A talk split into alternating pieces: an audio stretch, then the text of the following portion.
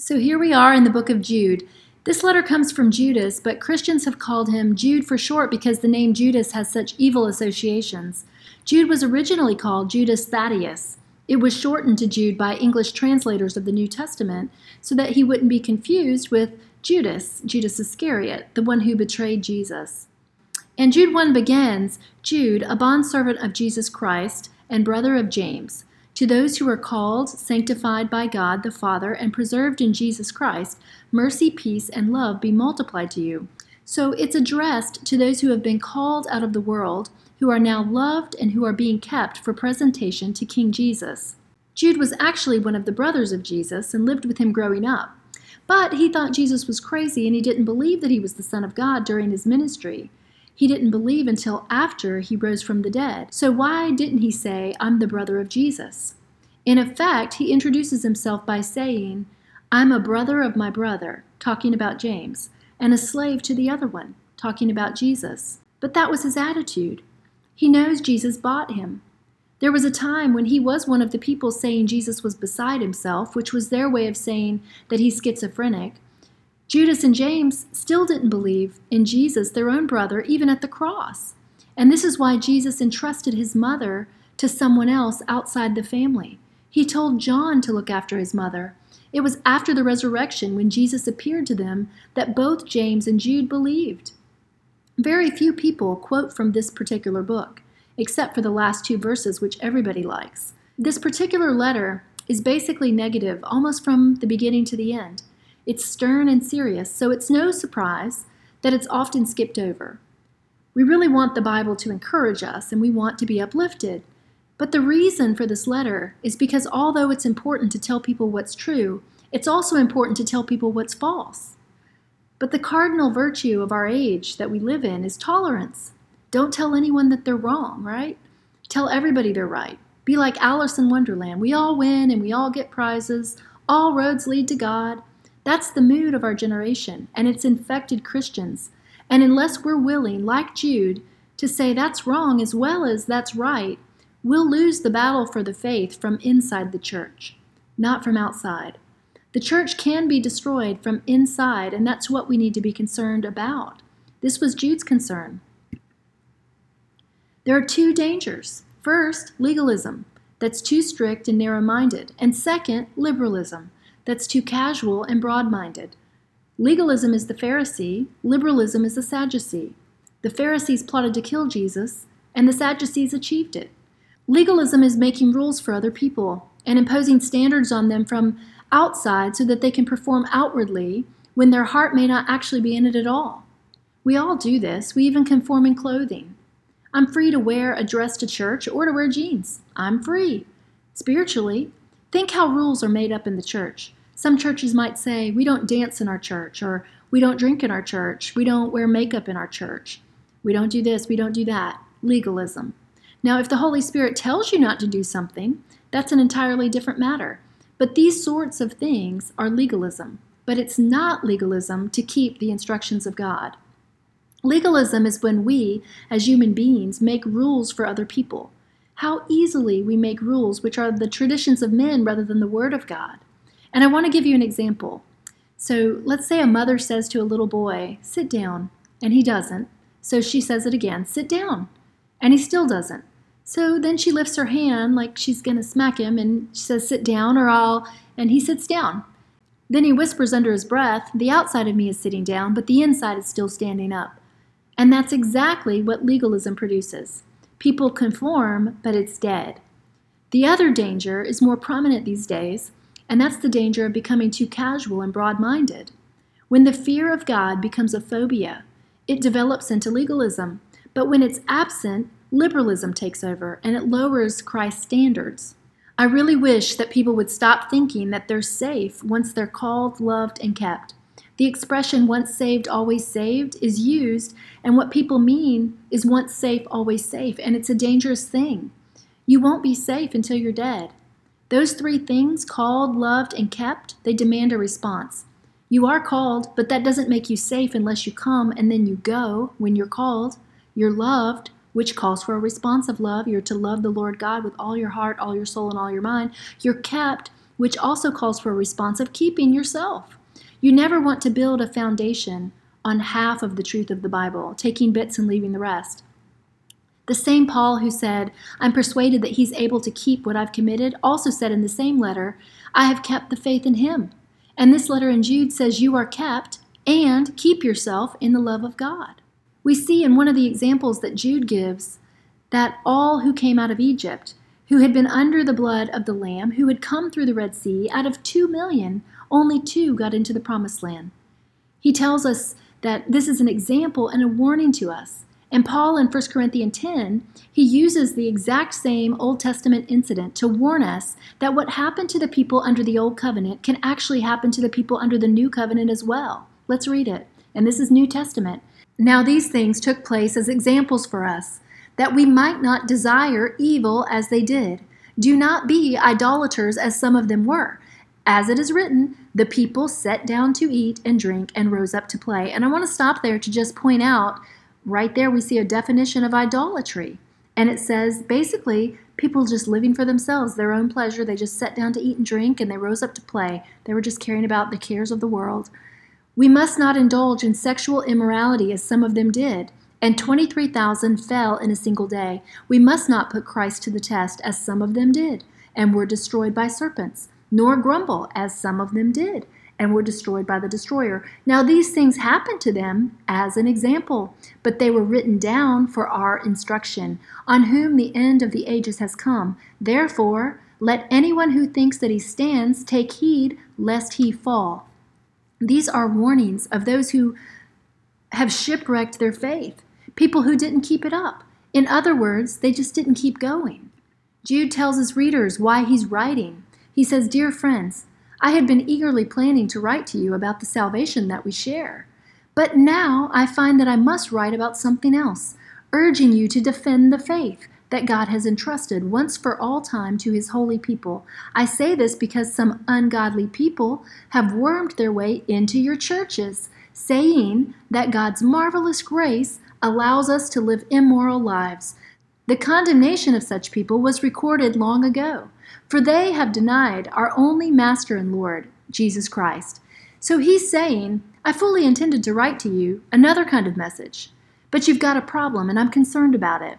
You're in real danger, and the danger is due to the fact that people have snuck into your fellowship and they're spoiling it.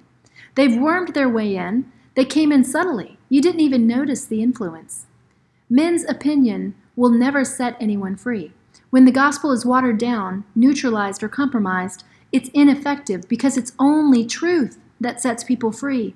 So Jude is saying that the first thing that they were doing was twisting the grace of God into an excuse for immorality. Grace means no bad deeds can keep you out and no good deeds can get you in.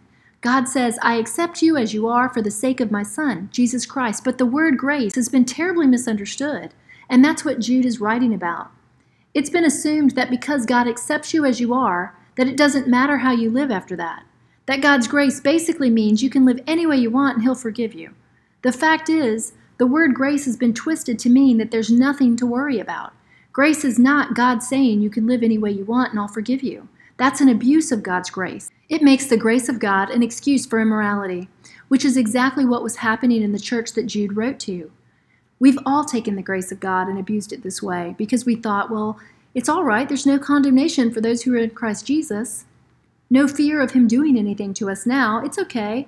I'm sorry, you know, but it's not too serious because I'm a child of God. That's a dangerous mindset. We need to look at God's word for what it actually tells us, and there are some stern warnings about it here in the book of Jude. Hebrews chapter 10 talks about insulting the Spirit of grace by continuing in willful sin after you have received grace. The sentimental view of God doesn't believe that God would destroy, doesn't believe God would judge. In Romans 11, the Apostle Paul said, Notice how God is both kind and severe. He's severe towards those who disobeyed, but kind to you if you continue to trust in his kindness. But if you stop trusting, you will also be cut off. Again, this is the New Testament. There's a subtle form of this abuse of grace that started creeping into churches in the 80s with the teaching in the name of Jesus that you have a duty to love yourself. books started coming out on this, this particular subject. And Jesus gave two commandments in the Bible, the great commandments. And it was love the Lord your God with all your heart, soul, and mind, and love your neighbor as yourself. And some clever people said, ah, as yourself. That means it's all right to love yourself. And they made it into three commandments love God, love your neighbor, and yourself. That's how it started. And then it moved on to enjoy yourself. God wants you to be happy. The grace of God was never intended to lead you to anything about yourself. Jesus never said, Love yourself. He never said, Express yourself, indulge yourself, enjoy yourself. The only thing he said about yourself was, Deny yourself. Come with me. The self centeredness of the outside world has gotten in among us, and we've become preoccupied with our own problems, with our self expression, finding me, me, me. And Jude's message is saying, This is a travesty. Your forgiveness is not at all for that. Grace is not for all that. It's free to you, but it cost everything to Jesus. God can only accept you as you are because Jesus paid for it with his life, and we can never take that lightly. And notice that it's the grace of God and the person of Christ that they twisted. So they're not unchristian people that he's speaking of here. They believe in God and his grace, they believe in Jesus, and that's how they sneak in and worm their way in. They use the term the grace of God. The main danger to the church is people who use the right language with the wrong meaning. So he says, I want to remind you, though you already know these things, that Jesus first rescued the nation of Israel from Egypt, but later he destroyed those who did not remain faithful. And I remind you of the angels who did not stay within the limits of authority God gave them, but left the place where they belonged. God has kept them securely chained in prisons of darkness, waiting for the great day of judgment. And don't forget about Sodom and Gomorrah and their neighboring towns, which were filled with immorality and every kind of sexual perversion. Those cities were destroyed by fire and serve as a warning of the eternal fire of God's judgment. So, Verse 5 here says, But I want to remind you, though you once knew this, that the Lord, having saved the people out of the land of Egypt, afterward destroyed those who did not believe. Jude is saying here, I'm using things you already know to prove to you that God will punish those who purposely continue to sin as a habit. They already knew about the apostasy in Israel. They knew that only two people made it into the promised land out of two million. He only needed to remind them. The reason God destroyed the Jews before they got to the promised land was because they wouldn't trust him after all he had done for them. The fact that this example is used by Jude and also by Paul as an example to Christians means that Christians could fail to make it. The first lesson is taken from the history of Israel, and it's taught by those unbelievers who died in the wilderness. When God delivered the children of Israel from Egypt, he did this with many miracles. They were still destroyed in the wilderness because they apostatized from the living God. They started out well because the Bible says, and they were all baptized into Moses in the cloud and in the sea, and did all eat the same spiritual meat, and did all drink the same spiritual drink, for they drank of that spiritual rock that followed them, and that rock was Christ. That's 1 Corinthians 10, verses 2 to 4. But they responded with unbelief defecting from the faith, even to the worship of an idol of their own making. Let's look back at a couple of scriptures that help us further understand this. The Bible says in Numbers, You will all die here in this wilderness, not a single one of you, 20 years old and older, who has complained against me. Hebrews, And to whom was God speaking when he took an oath that they would never enter his rest? Wasn't it to the people who disobeyed him? So we see that because of their unbelief, they were not able to enter his rest.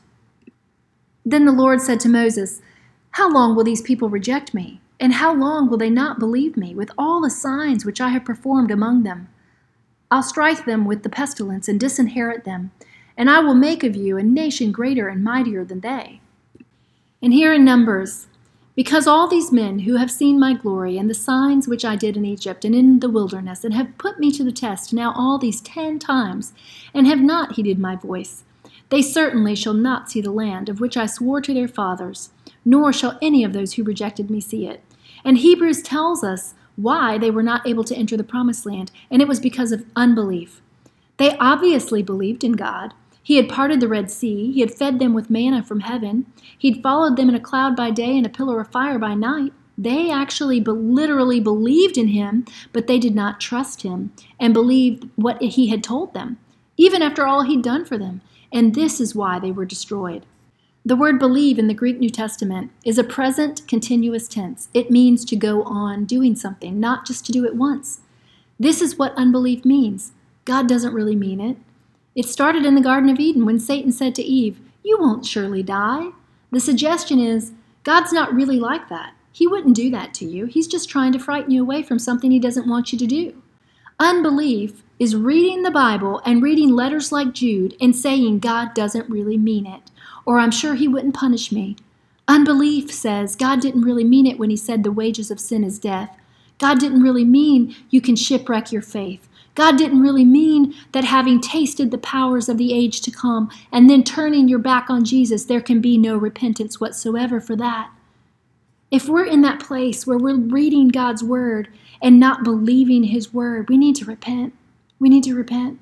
Because this is what we see happen to the children of Israel and why they were destroyed in the wilderness because they didn't believe what God said. Jude goes on to say, in the same way, these people who claim authority from their dreams live immoral lives, defy authority, and scoff at supernatural beings. But even Michael, one of the mightiest of the angels, did not dare accuse the devil of blasphemy, but simply said, The Lord rebuke you. This took place when Michael was arguing with the devil about Moses' body. I, I want to pause there because I think that's really cool. This is not written about anywhere else in the Bible, but here we see that Moses' body it was important to God to bury Moses because it's an honorable thing to do for someone to give them a proper burial. And he actually sent the archangel Michael to bury Moses. And when Michael got there, Satan's already standing there, so he had to argue with him over the body because obviously Satan was probably accusing him of being a murderer and accusing him and wanting his body to just rot on the ground, but God was wanting him to be buried properly, and he did bury him. I just think that's beautiful. So, moving on. But these people scoff at things they do not understand. Like unthinking animals, they do whatever their instincts tell them, and so they bring about their own destruction. What sorrow awaits them! For they follow in the footsteps of Cain, who killed his brother, like Balaam. They deceive people for money, and like Korah, they perish in their rebellion. He mentions Cain, who also thought God wouldn't punish him. And we see this in Genesis 4 7 when God says to Cain, I'm warning you, if you don't do what's right, sin is crouching at your door. Its desire is to have you, but you must rule over it. That applies to us today also. We must rule over it. God has given us power over sin through the indwelling of His Holy Spirit. He's given us the ability to overcome temptation. And we do that through the washing of the Word, through the renewal of our mind in the Word. We have to continually abide in Christ. We abide in Him through staying in His Word. That's our fellowship in the Word. The Bible says, In the beginning was the Word, and the Word became flesh and dwelt among us. Jesus Christ is the Word. That's how we abide, and that's how we fellowship with Him, is to stay in it. When these people eat with you in your fellowship meals, commemorating the Lord's love, they are like dangerous reefs that can shipwreck you. They are like shameless shepherds who care only for themselves. They are like clouds blowing over the land without giving any rain. They are like trees in autumn that are doubly dead, for they bear no fruit, and have been pulled up by the roots. They are like wild waves of the sea, churning up the foam of their shameful deeds. They are like wandering stars, doomed forever to blackest darkness. Enoch who lived in the seventh generation after Adam, prophesied about these people. He said, Listen, the Lord is coming with countless thousands of his holy ones to execute judgment on the people of the world. He will convict every person of all the ungodly things they have done, and for all the insults that ungodly sinners have spoken against him. These people are grumblers and complainers, living only to satisfy their desires. They brag loudly about themselves, and they flatter others to get what they want. So, I want to stop here and look at some of the descriptions he uses of these um, wolves in sheep's clothing. He calls them clouds without water. So basically, he's saying they have appearance but no substance. They're full of claims, but they never produce anything spiritual. They're doubly dead, or as the New King James Version says, twice dead, meaning that they're born once, which we're all born into sin once, and then we're made alive in Christ when we receive Him, and then they're dead again by being apostates, which the Bible says there's no hope for. This is why this is saying here that they bear no fruit because they've been pulled up by the roots. It also refers to them as wandering stars. Your life can't be guided by a wandering star. They're not stable, they don't stay the course. Jude is saying that you should have expected men like these in the church. It wasn't unexpected. The prophets and the apostles told us that it would happen. We've been warned to be careful and to watch out and to guard our doctrine closely. Finally, Jude speaks about what we need to do about them.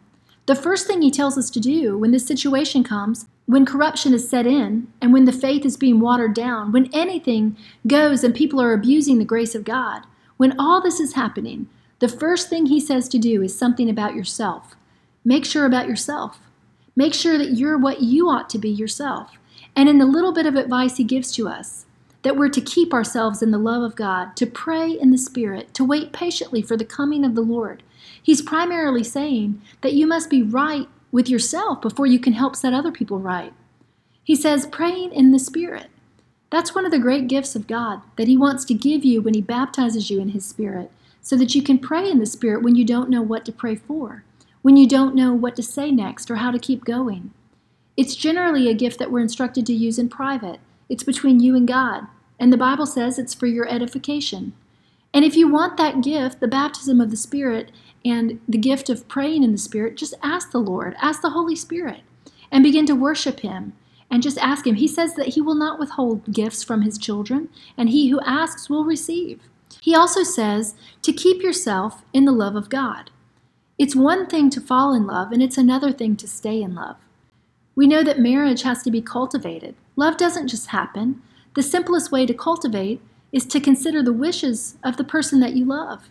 Jesus said, When you obey my commandments, you remain in my love, just as I obey my Father's commandments and remain in his love. So, do you want to stay in my love? Is basically what he's saying. Then do what I tell you. It's as simple as that. Stay in love with the Lord, and false teachers can't touch you. And you must show mercy to those whose faith is wavering. Rescue others by snatching them from the flames of judgment. Show mercy to still others, but do so with great caution, hating the sin that contaminates their lives. Jude mentions three groups those who are still wavering between the true faith and what other teachers are saying, and then those who are on the verge of falling for it and going into it, and then those who have gotten into it and have been contaminated by it. So notice here that we're not talking about the false teachers anymore. We're talking about the victims of the false teachers. Those wavering are the ones that are saying, well, well, this sounds right. They're quoting the Bible because you can prove anything with the Bible when you quote sound bites. That's why we have to look at context. That's why we have to read all of the Word to understand. And we have to stay in this Word and let the Holy Spirit teach us. We have a solemn duty, though, once we understand the Word, to talk to those that are in that group and to talk them out of it when they when they're being deceived. But as you talk to them, it says we need to do it with gentleness. In the book of Acts, there's a story of Aquila and Priscilla. They had heard a preacher named Apollos, and he was a little bit off on some of the doctrine. He knew the scriptures, but he didn't fully understand the doctrines on baptism or the Holy Spirit. So the Bible says that they corrected him and they helped him learn properly, but they did it in a gentle and in a kind way. So the second group of people they're just going the wrong way. And the Bible says to be a little more drastic, to snatch them from the flames before they get burnt. The Lord will tell you when it's time to snatch someone. We don't need to just try to go around telling people they're going to hell. You know, you'll know when the Holy Spirit's leading you. But it's more than just talking at this point. The Lord will give you wisdom. If you saw an infant crawling towards flames in a fire, what would you do? Talk? Never. Never. You're going to snatch them from the fire. The third group that it's talking about, these are people that have already been contaminated by this doctrine. They already believe it. And this is the riskiest situation because you can get contaminated if you're not careful. And so the Bible's telling us to go in with love for the sinner, but hate for the sin.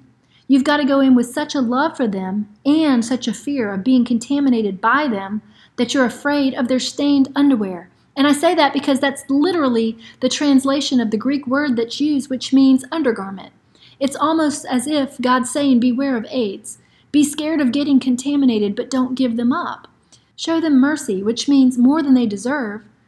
You received mercy, so give them mercy, with the hope that you might actually save some of them. The New King James Version says, And on some have compassion, making a distinction, but others save with fear, pulling them out of the fire, hating even the garment defiled by the flesh. So, in the midst of all of this, how can I keep myself in the love of God? Fix your eyes on the Lord. Jude finishes this up by saying, Now to him who is able to keep you from stumbling and to present you faultless before the presence of his glory with exceeding joy. He is able to keep me from stumbling. There's a proper balance, though, to this. And I absolutely know He'll keep me, but only if I will let Him, only if I keep myself in His love. He has the ability to keep me from stumbling, but I must give Him the opportunity to use His ability. That's why Jude teaches in this letter both keep yourself in God's love and that He's able to keep you from falling. But that doesn't mean He will. The Bible tells us that there'll be many Christians who'll stand in the presence of God embarrassed with shame that they didn't let him do it. But those who'll let him do his work will not only stand without any fault, they'll stand with great joy. Even Satan has to ask God permission before he can touch you. Read the book of Job. He can keep you. Hallelujah. So, in closing, to God our Savior, who alone is wise, be glory and majesty, dominion and power, both now and forever. Amen.